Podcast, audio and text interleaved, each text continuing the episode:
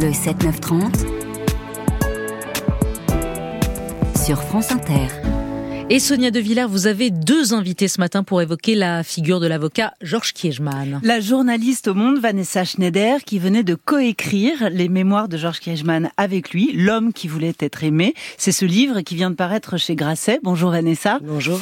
Et François Samuelson, un agent littéraire influent. Vous représentez François Samuelson des artistes, des écrivains, des cinéastes, des acteurs, dont Kiechmann a parfois défendu les droits en justice.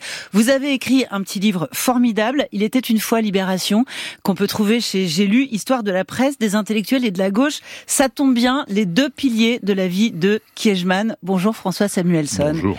Il faut dire que Kiechmann euh, a été, est resté et sera à jamais un enfant de la tragédie. Vanessa Schneider, un enfant de la tragédie, l'enfant juif d'un homme exterminé à Auschwitz.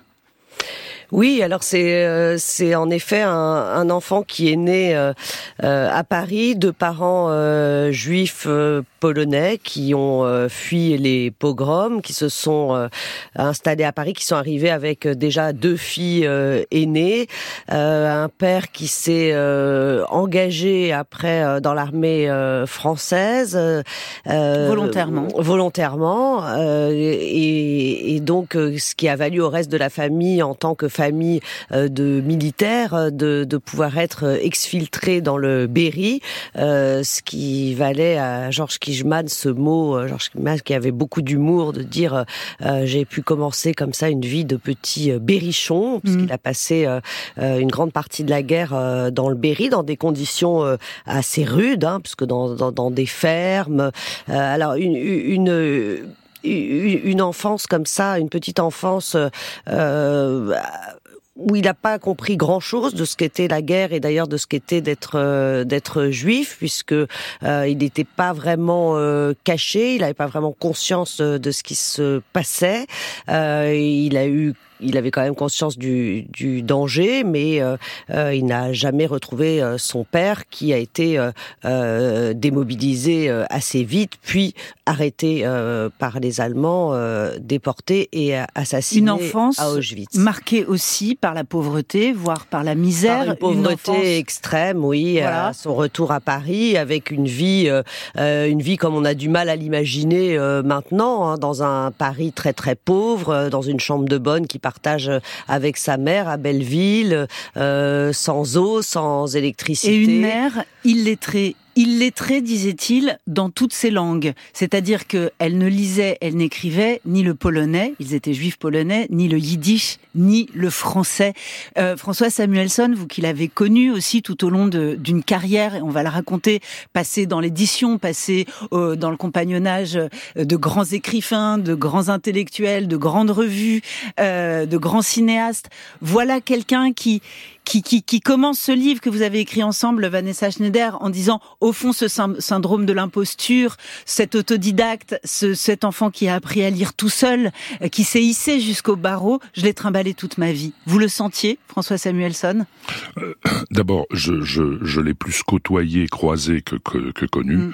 Euh, petite anecdote, euh, euh, il avait été l'avocat de Thomas Langman quand celui-ci m'a pris pour un punching ball. Et, et Thomas Langman, qui est le fils de Claude Berry et qui est producteur de cinéma. Et, et, qui était et dont le père n'a pas pour peu contribué, je dirais, à, à, la, à, la, future carrière de, de mm. Georges Kejman. Euh, tout du moins dans sa partie liée au cinéma, puisque euh, Claude Berry et lui étaient euh, tous les deux des, des, des enfants juifs du, du de, de l'est parisien. pour revenir, pour rebondir sur ce que dit Vanessa, je pense que ce qui est absolument un exemplaire dans, dans son parcours, c'est le fait de, de enfin, j'enfonce une énorme porte ouverte, mais de d'être parti d'absolument rien et d'être devenu tout ce qu'il tout ce qu'il est tout ce qu'il est tout ce qu'il a été. Et ce qui est intéressant d'ailleurs, c'est il y a un autre grand avocat qui est mort il y a pas longtemps, à savoir Hervé Temim, qui d'ailleurs lui a succédé dans la dans la défense d'un certain nombre de, de clients. Euh, c'est justement euh, le fait d'avoir euh, pu construire une vie euh, avec l'absence d'un père, c'est-à-dire euh, l'absence de, de, de, ce père lui a, je dirais, donné la, lui a ouvert un champ du possible infini ce qui, euh, qui n'est parfois pas le cas lorsque vous êtes dans une famille où les choses sont assez, je dirais, rondement menées. Hmm. Voilà, l'absence d'un père, mais la surprésence d'une mère. On en reparlera, Vanessa Schneider, puisque vous avez intitulé ce livre L'homme qui voulait être aimé. Et il y a quelque chose de très fort dans la relation que Georges Kejman entretenait aux femmes en général. Euh, nous sommes en 1979 sur Antenne 2. Je ne lui connais pas d'ennemi particulier. Goldman était une nature extrêmement complexe, mais généreuse. C'était ça qui était quand même euh, la dominante de, de sa personnalité. Et je dois dire que je ne crois en tout cas pas du tout à une vengeance policière. Euh, Goldman a eu des incidents qu'il l'ont posé à tel ou tel policier. Parfois, d'ailleurs, à certains d'entre eux, il se plaisait à rendre hommage. Il les traitait de grands policiers. Il n'y avait pas de contentieux général entre la police et lui. Je suis sûr qu'un groupe fascisant, dont je ne peux savoir même s'il est français ou non, mais en tout cas un groupe fascisant, ça j'en suis sûr, se cache derrière cette appellation trop commode, honneur de la police. Je voudrais que vous, François Samuelson, nous rappeliez ce que ça a été que ce procès Goldman. J'aimerais que vous, Vanessa Schneider, nous, racontiez ce que ça a changé profondément dans la carrière de Georges Kiechman. François Samuelson. Alors, euh, Pierre Goldman avait fait le, coup de main au Venezuela. Il a, il a eu une, je dirais, une carrière de révolutionnaire euh, euh, en Amérique du Sud, comme c'était, comme c'était beaucoup l'horizon de, de, de l'époque. Euh, précédé par Michel Firck, qui était une militante française qui est morte euh, en Amérique du Sud. Euh, il est revenu en France et euh, a commencé, je dirais, un certain nombre de, de petits délits qui ont mené, qui ont mené à un cambriolage d'une pharmacie où deux pharmaciennes ont été tuées. Quand je dis c'est arrivé, c'est que lui l'a nié avoir tué les deux, les deux pharmaciennes la suite de l'histoire laisse planer un doute, mais disons que, euh, euh, Georges Kejman étant proche de Signoret et euh, euh, Simone Signoret l'a sollicité pour pour qu'il pour qu'il prenne enfin la défense de Pierre Goldman.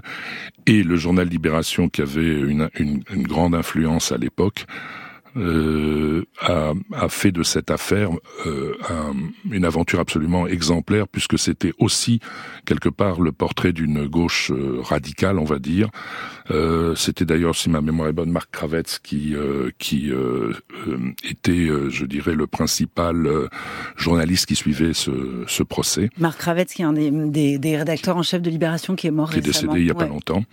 Et et du coup le le le, le, procès en appel euh, qui, que Kejman euh, a suivi en, euh, comme avocat de, de, Goldman a été euh, déporté en Seine-et-Marne, si, si, ma mémoire est bonne.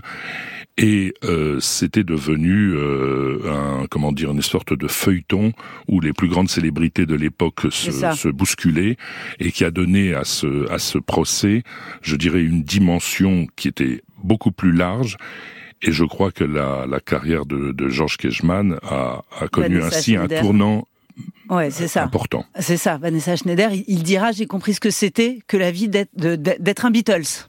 Oui, alors il est déjà euh, Georges Klichmann, il est déjà un avocat euh, connu euh, quand euh, euh, il devient l'avocat de, de, Pierre Goldman. D'ailleurs, on va pas le chercher pour rien. Il est déjà un avocat connu. Il est déjà proche de Pierre Mendès France. Il est déjà l'avocat du monde de l'édition, des éditions Gallimard. Il est déjà l'avocat du monde du cinéma. Il est déjà proche de François Truffaut, proche de Simone Signoret. Il est l'avocat d'Yves Montand.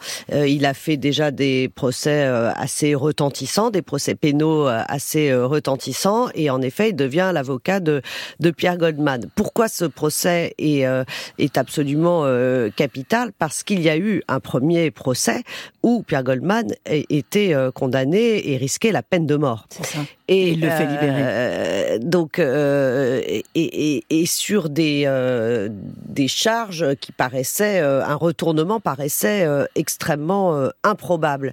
Et, et, du coup, tout s'est joué pendant les, les, plaidoiries où, où Georges Kijman a fait preuve. tout se joue sur la, tout s'est joué sur sur sa fameuse rhétorique qu'on a retrouvée après dans des procès qu'on a appelé la méthode Kijman, qui qui a qui consistait à acculer euh, les hmm. témoins. Euh, alors tout ça sans notes, parce que c'est quelqu'un qui, qui, qui, ne prenait pas de notes, qui prenait juste quelques mots sur des Et de faire des débats, des moments euh, extrêmement intenses. Intenses, à, pousser les témoins, à les acculer, à avoir recours aussi à des subterfuges, à, à, utiliser des, des, objets, à avoir... Et, et, il a réussi à, complètement retourner le, le, jury et à obtenir cet acquittement qui était inespéré euh, pour Pierre Goldman. Et évidemment, ça a été euh, euh, spectaculaire. Je voudrais que vous écoutiez la voix justement de Georges Kiechman. C'est au moment où vous sortez votre livre, Vanessa Schneider, que vous coécrivez avec lui. C'était il, y a, il y a un an et demi. Il est au micro de France Culture et il dit ce que c'est que pour lui d'être de gauche. Aujourd'hui, être un homme de gauche est devenu assez vague. Mais dans mes premières années d'adulte, ça avait un sens. D'abord, on croyait encore un peu à la lutte des classes. Euh, on ne savait pas encore quel désastre avaient été euh, les tentatives du communisme en Union soviétique.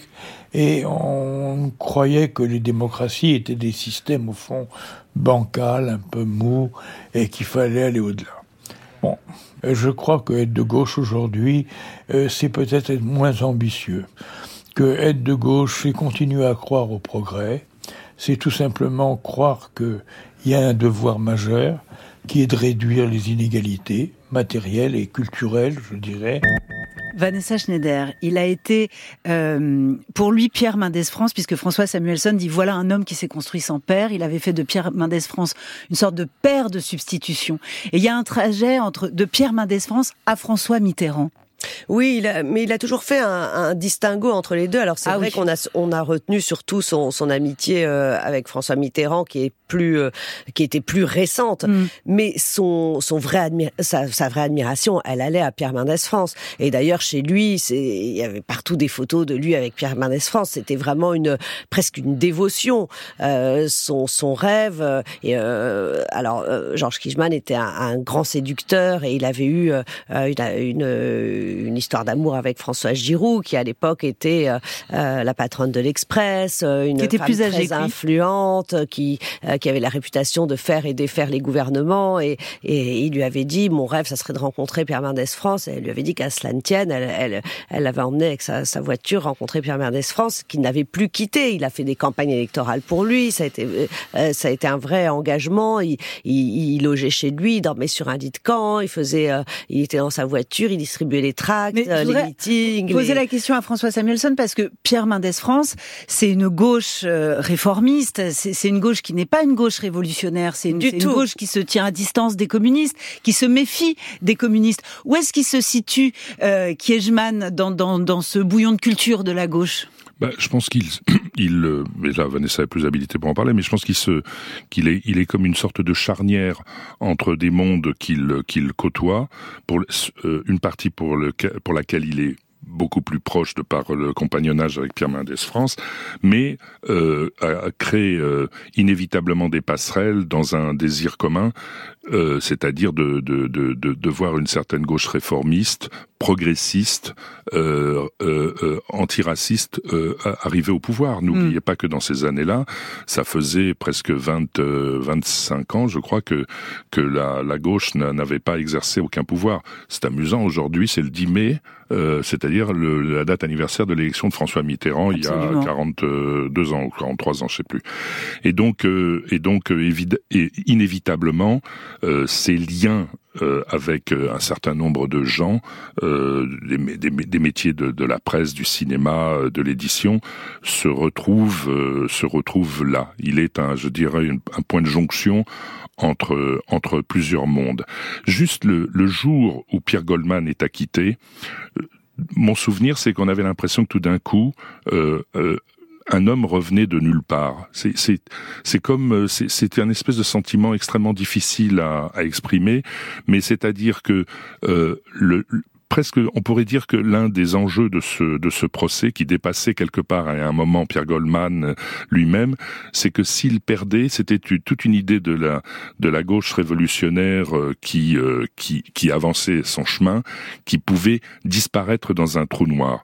Je veux dire, je me souviens de cette, de cette, de cette photo du, du, jour où Goldman est acquitté, où il est debout dans une espèce de mouvement. Mais c'est ça qui est passionnant, c'est-à-dire à la fois Goldman et à la fois Pierre Mendès France, qui qui sont vraiment euh, deux, mamelles de la gauche et, d'une gauche parfois euh, On n'est pas sur le même registre. Exactement. Euh, Totalement opposé. Goldman, il le, il le défend comme comme il a défendu des criminels, comme il a défendu des assassins, comme il a défendu. Exactement. Et, ça, c'est son travail d'avocat. Et d'ailleurs, il a il a été après, il a dans, dans le livre, on sent qu'il il a des doutes rétrospectifs sur sur sa défense. et alors, engagement politique, il est autre et son engagement politique, ça c'est euh, euh c'est Mendès et après ça va être en effet euh, Mitterrand. Euh, Mitterrand. Trois fois ministre. Et c'est un engagement politique qui est un engagement politique de gauche, de gauche centriste, on va dire, de gauche socialiste, centriste et pas du tout. Par exemple, Georges Hichman, c'est quelqu'un qui passe complètement à côté de mai 68 et qui le dit, qui regarde mai 68 de sa fenêtre de, de Saint-Germain-des-Prés. C'est pas c'est pas du tout quelqu'un d'extrême gauche. Donc euh, euh, trois fois ministre sous Mitterrand. Trois fois ministre sous Mitterrand. Il dira j'ai été un grand avocat, j'ai été un petit ministre. Oui, alors il dit on pas lui a, ça. On le lui a fait dire. On m'a dit, on a dit de moi, j'ai été euh, que j'avais été un grand avocat et un petit ministre, et c'est pas tout à fait faux.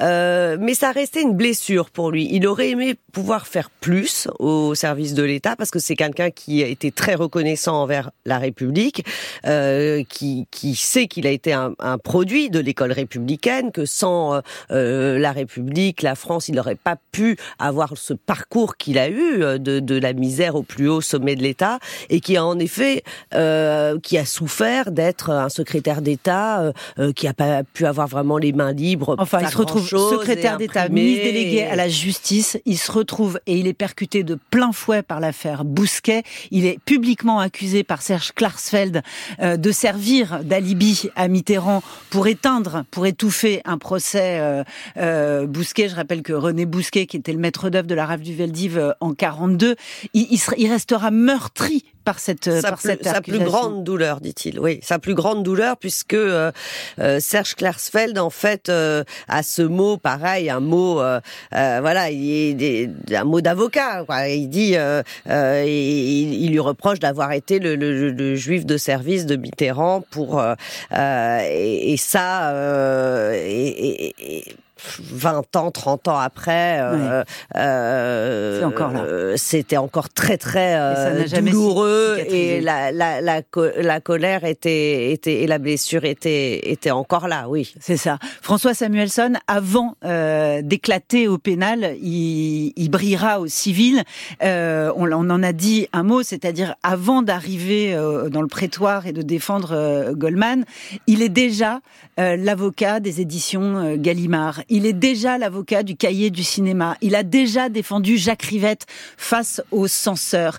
D'abord, il y a quelque chose de très émouvant dans ce parcours d'être l'enfant d'une femme illettrée qui devient l'avocat de la maison Gallimard. C'est-à-dire que... De UNESCO, de Monterland. Mais Gallimard, ce que ça représente dans l'imaginaire français, c'est l'esprit français. Alors, le, le il y avait deux choses. La première, euh, c'est il, il représentait personnellement Claude Gallimard. Voilà mais aussi et surtout euh, à une époque où, euh, je dirais, le, le, juridisme ne touchait pas les entreprises comme c'est le cas aujourd'hui. Il venait euh, une fois par semaine, si vous voulez, et répondait à, à, toutes les questions qui pourraient être posées dans la maison Gallimard. Et je, je veux prendre un parallèle qui était l'agence Armédia, où son ami, mentor et protecteur Pierre Hébé faisait exactement la même chose.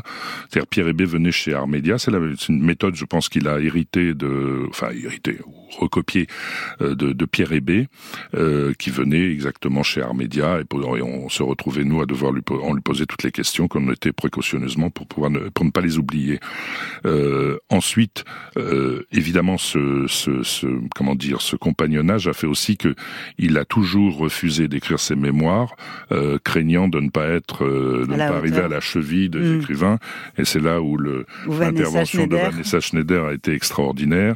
C'est que ce livre euh, n'est pas une biographie stricto sensu, euh, une autobiographie, mais elle donne des pistes pour un jour un grand biographe. voilà, l'homme qui a affronté euh, la censure, l'homme qui a euh, défendu euh, le MLF, l'homme qui a défendu Charlie Hebdo. On n'a pas eu le temps d'en parler. Georges Kejman est mort hier. Merci Vanessa Schneider, merci François Samuelson d'avoir été nos invités ce matin. Et merci Sonia De Villers.